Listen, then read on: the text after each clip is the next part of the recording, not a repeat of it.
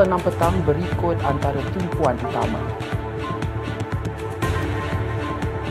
Penjawat awam grade lima puluh enam dan kontrak terima insentif dua ribu ringgit dua puluh tiga Februari ini.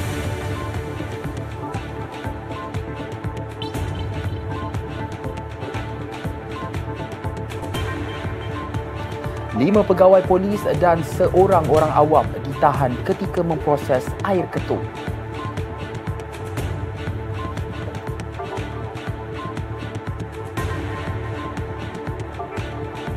Projek pembangunan kompleks Stadium Shah Alam bermula hari ini melibat beberapa fasa.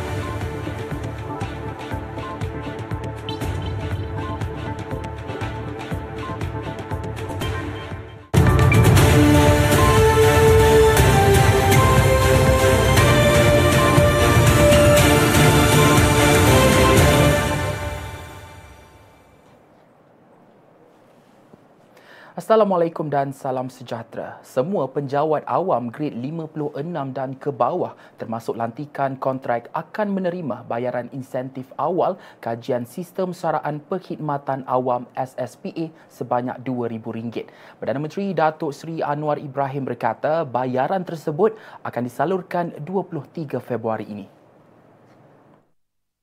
Bayaran insentif awal dua ribu ringgit kepada semua penjawat awam grade lima puluh enam ke bawah termasuk kelantikan kontrak seribu ringgit kepada semua jabatan utama sektor awam dan seribu ringgit kepada semua pesara kerajaan termasuk veteran berpencen dan veteran tidak berpencen. Itu akan dibawa, dibayar sekaligus dua puluh tiga Februari. Menurutnya, bayaran berkenaan bagi meringankan beban persediaan persekolahan serta persiapan menjelang Ramadan dan Syawal. Beliau berkata demikian ketika menyampaikan amanan pada Majlis Perhimpunan Bulanan bersama warga Kementerian Kewangan hari ini. Sementara itu, Datuk Seri Anwar menjelaskan dasar domestik sangat kritikal dalam usaha kerajaan membangunkan kedudukan negara bagi menjamin pengurusan ekonomi yang lebih baik dan pada masa sama mengelakkan ketirisan. Katanya penting untuk kerajaan terutama sekali Kementerian Kewangan menumpukan sepenuh perhatian kepada tata kelola serta pengurusan ekonomi yang baik bagi mengelakkan ketirisan dan mempercepat proses kelulusan pembangunan. Untuk keluarga Kementerian Kewangan, kita tak boleh lari daripada fokus yang sedemikian, iaitu untuk menumpukan perhatian sepenuhnya. Kita tahu tentang masalah-masalah yang kita hadapi, tetapi tugas kita ialah fokus tentang pengurusan ekonomi yang baik. Datuk Seri Anwar berkata reformasi yang dilaksanakan dalam mengurangkan ketirisan dan meningkatkan tabir urus membolehkan kerajaan memperkasakan bantuan kepada rakyat termasuk penyelarasan gaji penjawat awam kerana ia memberikan keyakinan baharu dan mengiktiraf kebajikan rakyat. Sementara itu, beliau berkata negara memerlukan ruang fiskal yang mencukupi bagi menjamin kesejahteraan dan pada masa yang sama darjat hidup rakyat dapat ditingkatkan. Terdahulu dilaporkan bahawa kerajaan Madani mendepani kekangan fiskal disebabkan hutang negara yang mencecah satu perpuluhan dua trilion ringgit iaitu hampir enam puluh lima peratus keluaran dalam negeri kasar.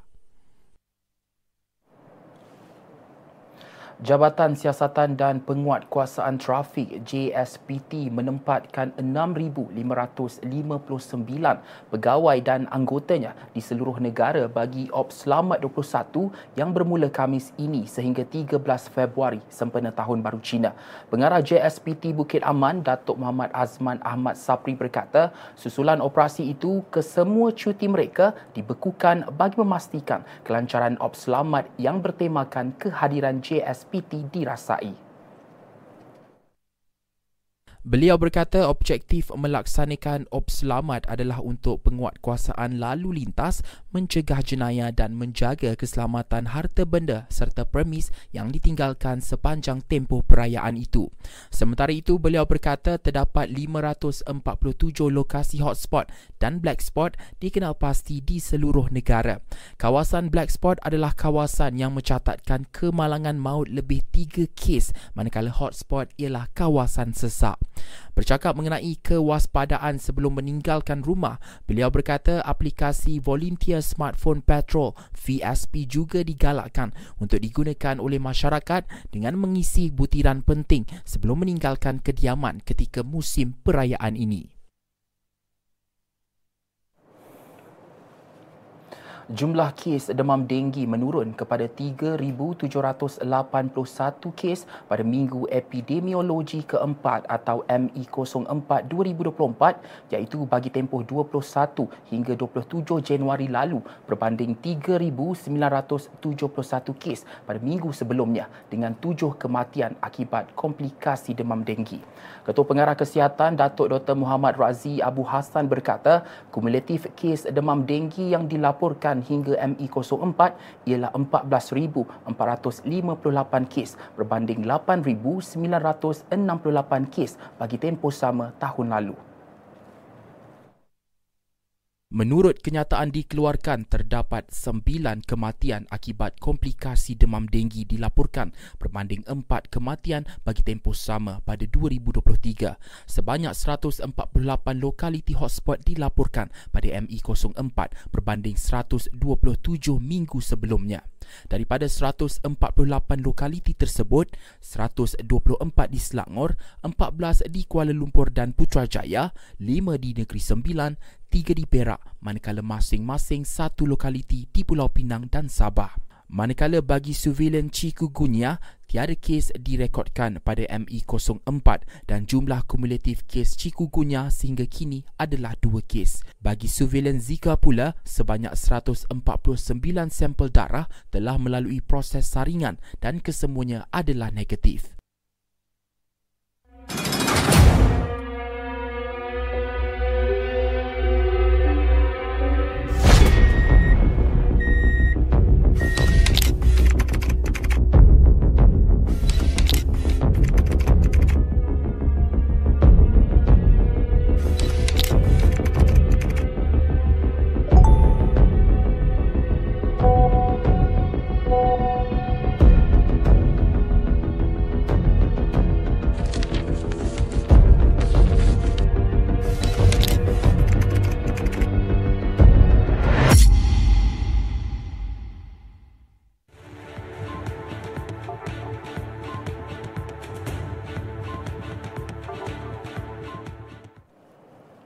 Bertemu kembali, lima pegawai polis dan seorang orang awam ditahan ketika sedang memproses minuman ketum di sebuah rumah di Alor Gajah malam tadi.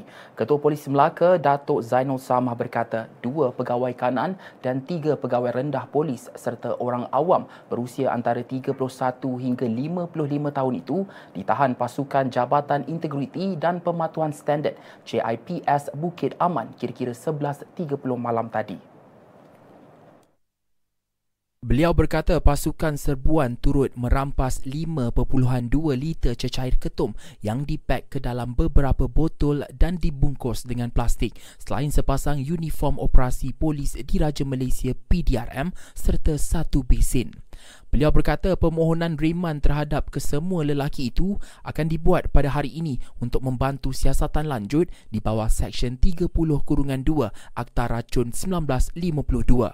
Dalam pada itu, Datuk Zainul menegaskan pihaknya akan memastikan siasatan dijalankan secara telus dan tidak akan sesekali berkompromi dengan mana-mana pegawai polis terlibat dengan pelanggaran disiplin yang boleh memberikan implikasi negatif terhadap nama baik P D R M. Jabatan Imigresen Malaysia menggempur sebuah kondominium dijadikan penginapan sewa atau asrama kepada pekerja asing menerusi operasi penguatkuasaan malam tadi. Dalam serbuan bermula jam dua belas tiga puluh malam itu, sebanyak empat puluh tujuh unit di empat blok kediaman yang disyaki dihuni warga asing diperiksa oleh pasukan operasi. Ketua Pengarah Jabatan Imigresen Datuk Ruslin Jusoh berkata pemeriksaan bersasar itu hasil risikan dijalankan selepas pihaknya menerima aduan orang ramai berhubung kebanjiran warga asing di kawasan berkenaan. Seramai seratus dua puluh tujuh warga asing diperiksa dan daripada jumlah itu dua puluh lima orang termasuk dua wanita berusia antara dua puluh lima hingga empat puluh lima tahun ditahan atas pelbagai kesalahan. Mereka yang ditahan terdiri daripada tiga belas warga India, enam Indonesia, tiga Pakistan, dua Myanmar dan seorang Filipina. Datuk Rusli berkata pendatang asing terbabit dikesan melakukan kesalahan tiada dokumen perjalanan dirisah, menyalahguna pas lawatan sosial dan permit kerja serta tinggal lebih masa. Katanya terdapat juga warga asing yang menyalahgunakan permit kerja iaitu masuk ke negara ini untuk bekerja dalam sektor pembinaan namun bekerja di restoran. Beliau berkata siasatan dijalankan mengikut Akta Imigresen seribu sembilan ratus lima puluh sembilan Palang enam puluh tiga. Seorang ketua jabatan sebuah kementerian dan seorang pengarah syarikat masing-masing diriman lima dan empat hari bermula hari ini bagi membantu siasatan berkaitan tuntutan palsu bernilai empat puluh sembilan ribu sembilan ratus ringgit tahun lepas. Magistrate Karunisa Hasni membenarkan pemohon mendiriman dikemukakan Suruhanjaya Pencegahan Rasuah Malaysia S P R M Melaka yang menahan kedua-dua lelaki berusia empat puluh dua dan empat puluh satu tahun itu ketika mereka memberi keterangan di pejabat agensi berkenaan pada petang semalam. Kedua-dua suspek dikatakan bersubahat membuat tuntutan palsu berkaitan pembekalan bagi sebuah program yang diadakan di sekitar Melaka sedangkan pembekalan terbabit tidak pernah dilaksanakan pada tahun lepas. Kes disiasat di bawah Seksyen lapan belas Akta S P R M dua ribu sembilan yang membawa hukuman denda lima kali ganda nilai suapan atau sepuluh ribu ringgit yang mana lebih tinggi dan penjara tidak melebihi dua puluh tahun jika sabit kesalahan. Polis sedang mengesan waris mayat seorang wanita tanpa identiti dipercayai dibunuh yang ditemui terdampar di tebing Sungai Kinta berhampiran jeti Matang Pelanduk di Teluk Intan, Perak, Januari lalu. Ketua Polis Daerah Perak Tengah, Superintendent Hafizul Helmi Hamzah berkata pihaknya menerima maklumat sekitar jam sepuluh tiga puluh malam pada dua puluh empat Januari berhubung penemuan mayat wanita tersebut. Hafizul Helmi berkata hasil bedah siasat yang dijalankan di Hospital Teluk Intan mendapati punca kematian disebabkan oleh pelbagai kecederaan tumpul pada tubuh badan mangsa. Menurutnya, kes disiasat di bawah Seksyen tiga kosong dua Kanun Keseksaan. Orang ramai yang mempunyai maklumat berkenaan kejadian itu atau orang hilang boleh menghubungi pegawai penyiasat kes A S P Hamzani Abdul Ghani di talian tertera.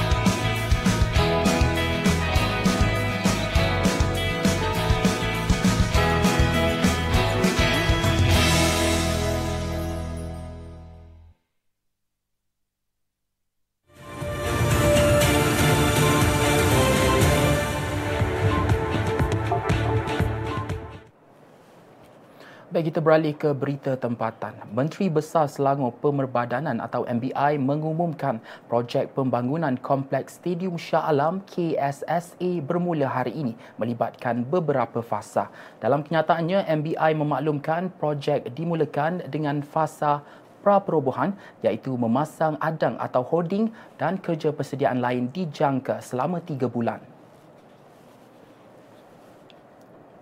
Jelasnya proses itu disusuli perobohan terkawal bangunan stadium menggunakan kaedah lazim atau konvensional tanpa bahan letupan pada Jun ini yang dianggar mengambil masa setahun. Sementara itu, Datuk Menteri Besar Datuk Seri Amirudin Shari dalam kenyataan sama menjelaskan M B I bekerjasama dengan Malaysian Resources Corporation Berhad M R C B untuk melaksanakan pelan mitigasi komprehensif. Menurutnya lagi, rancangan berkenaan bagi menangani sebarang dampak yang mungkin dialami pemegang taruh semasa perobohan dijalankan. Terdahulu, M B I diwakili Ketua Pegawai Eksekutifnya Norita Mohd Siddiq menandatangani kontrak pembangunan Stadium Shah Alam bersama Lembaran Prospek Senyum Berhad yang disaksikan Datuk Seri Amirudin Shari.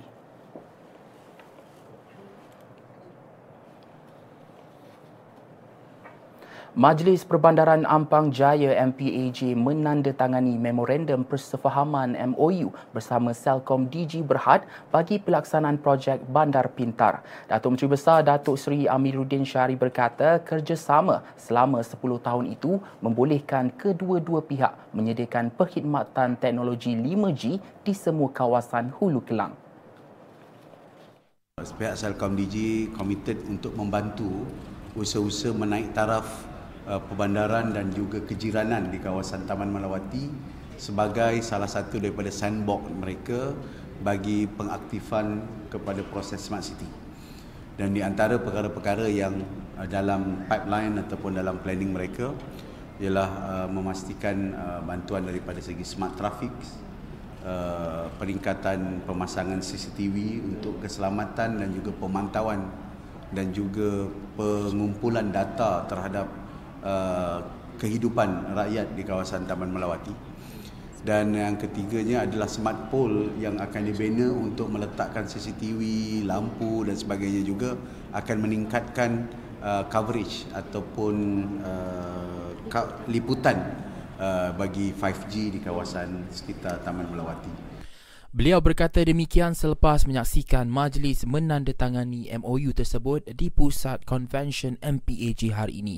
M O U tersebut ditandatangani Ketua Pegawai Eksekutif CelcomDigi Datuk Idham Nawawi bersama yang di-Pertua M P A J Doktor Ani Ahmad.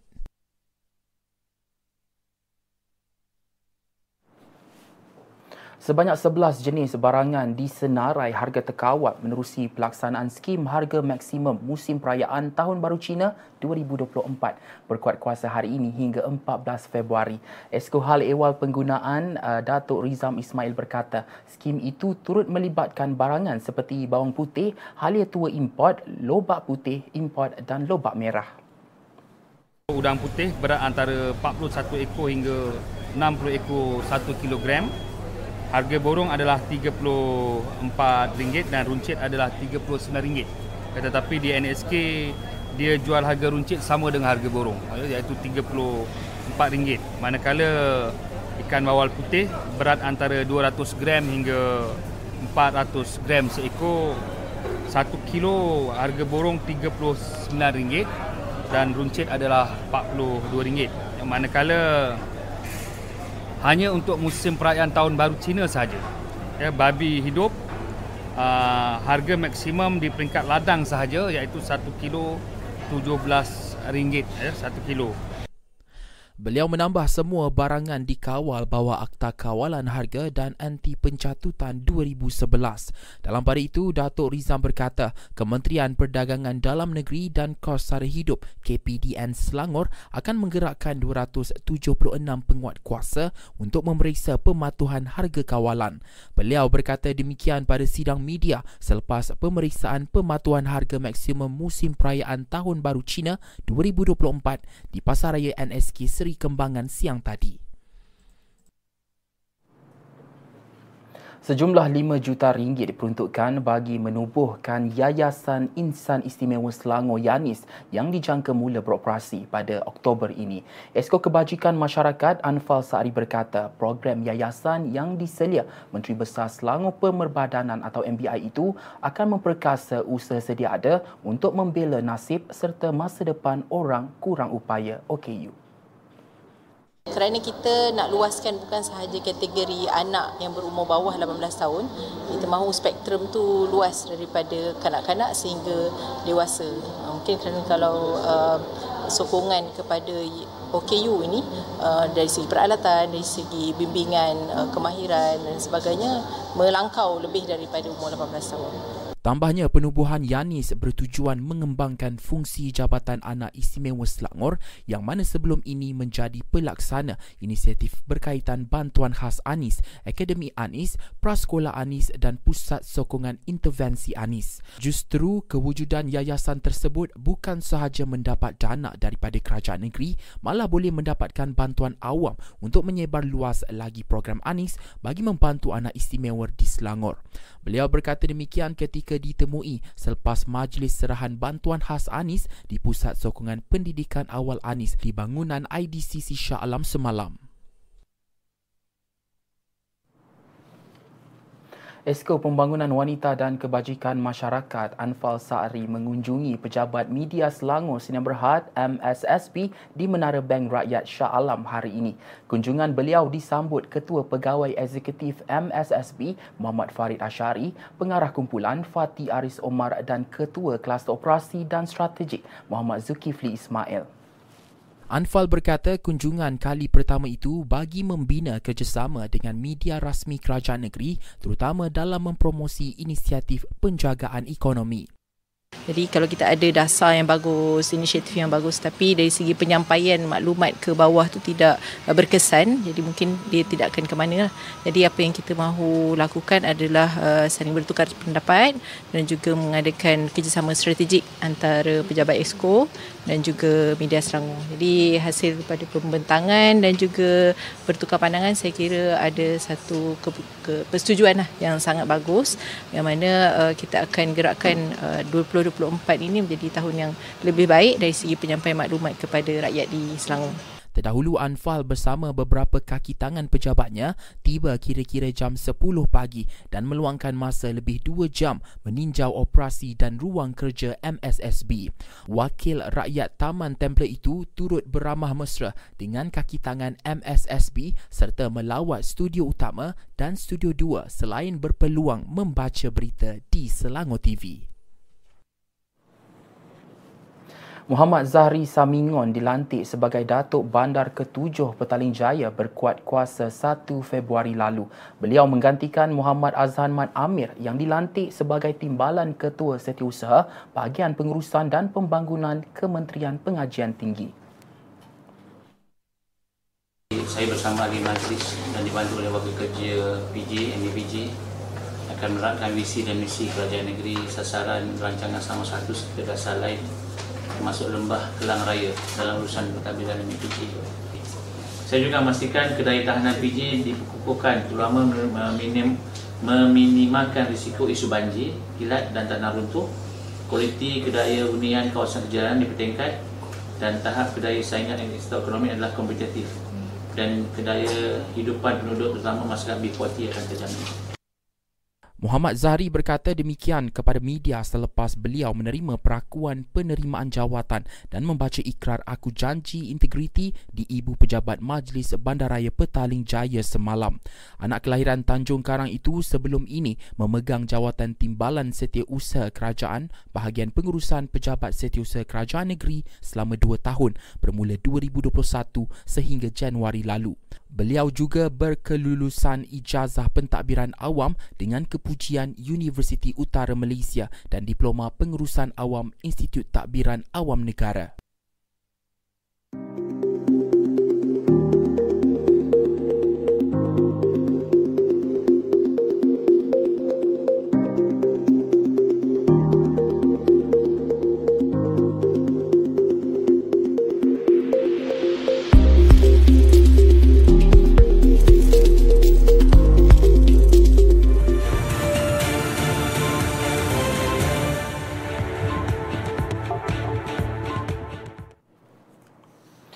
Berita sukan, Ratu Terjun Negara Datuk Pandalela Rinong diyakini mampu melakukan aksi terbaik bagi memburu slot ke Sukan Olimpik Paris dua ribu dua puluh empat.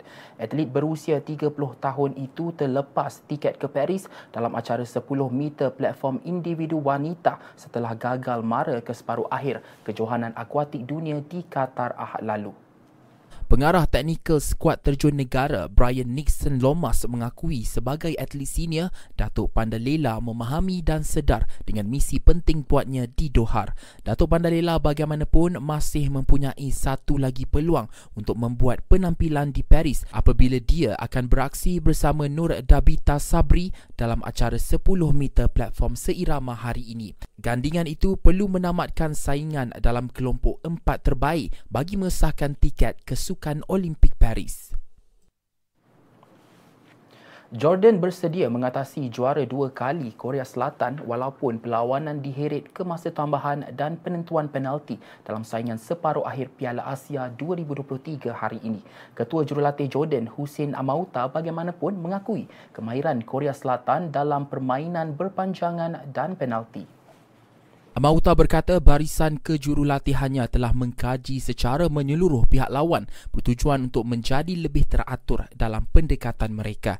Jordan akan membuat penampilan pertama mereka di separuh akhir kali ini tanpa khidmat Ali Olwan dan Salim Alajalin yang digantung perlawanan. Bagaimanapun, Amauta yakin beliau mempunyai kualiti yang cukup dalam skuadnya untuk mengimbangi ketiadaan dua pemain itu. Terdahulu, Jordan menewaskan juara dua ribu tujuh Iraq pada pusingan enam belas terakhir dan Tajikistan pada suku akhir untuk layak ke separuh akhir. Manakala Korea Selatan menewaskan juara tiga kali Arab Saudi pada pusingan enam belas dan mengatasi juara dua ribu lima belas Australia untuk layak ke separuh akhir. Harapan Manchester United untuk layak ke Liga Juara-Juara musim depan terjejas sedikit dengan berita pemain pertahanan Lisandro Martinez terpaksa diketepikan sekurang-kurangnya lapan minggu kerana kecederaan ligamen lutut. Pemain berusia dua puluh enam tahun itu terpaksa dikeluarkan ketika menang tiga kosong ke atas West Ham awal pagi semalam selepas diterjah di lutut kanannya oleh Vladimir Koval. Kecederaan berlaku ketika kedua-duanya bersaing merebut bola. Pemain Piala Dunia dari Argentina itu dijangka terlepas hampir keseluruhan baki kempen sekalipun dia berpotensi kembali bagi tujuh perlawanan terakhir Liga Perdana Inggeris E P L dan peringkat terakhir Piala F A. Lisandro Martinez mengalami kecederaan di ligamen lututnya dan dijangka tidak boleh beraksi sekurang-kurangnya lapan minggu. United menghuni tangga keenam E P L, enam mata di belakang Tottenham dan lapan mata di belakang pasukan tangga keenam Aston Villa yang akan bertemu mereka Ahad ini.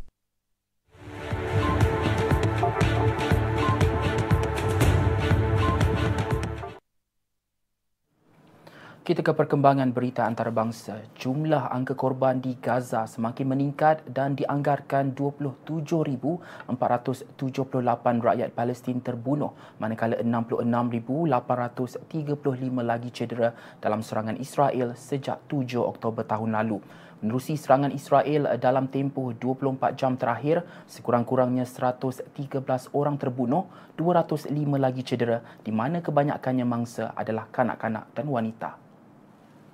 Israel melancarkan serangan maut berterusan di Gaza sejak serangan Hamas pada tujuh Oktober dua ribu dua puluh tiga yang mana Tel Aviv mengatakan hampir seribu dua ratus orang terbunuh.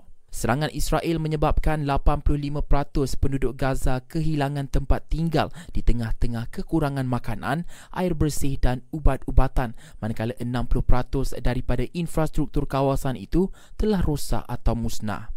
Ramai mangsa masih terperangkap di bawah runtuhan dan di jalan raya selain pihak penyelamat menghadapi kesukaran menghampiri mangsa terperangkap. Pelampau Yahudi di Israel meneruskan tindakan menyekat bantuan kemanusiaan memasuki Gaza. Kumpulan peneroka haram itu berkumpul berhampiran pelabuhan Ashdod kira-kira tiga puluh lapan kilometer di utara Gaza dan bertindak menghentikan trak bantuan kemanusiaan yang berlepas dari pelabuhan itu.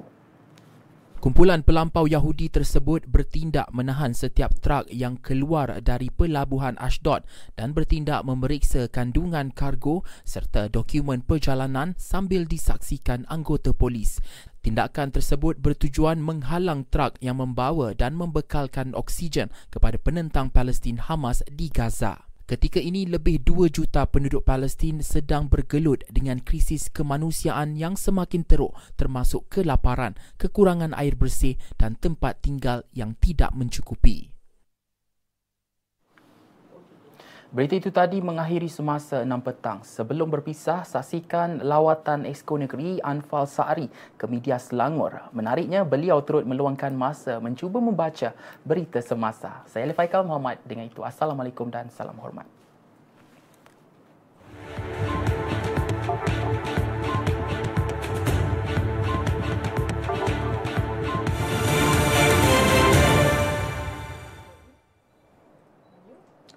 Assalamualaikum dan salam sejahtera. Kerajaan menyasarkan lapan daripada sepuluh jumlah isi rumah di Kuala Lumpur mempunyai akses dalam lingkungan tempoh sepuluh minit ke mana-mana stesen transit berdekatan menjelang tahun dua ribu empat puluh. Menteri Jabatan Perdana Menteri Wilayah Persekutuan Doktor Zaliha Mustafa berkata bagi menggalakkan penggunaan pengangkutan awam, perkhidmatan pengangkutan sedia ada perlu mencapai kualiti yang diharapkan oleh pengguna. We'll be right back.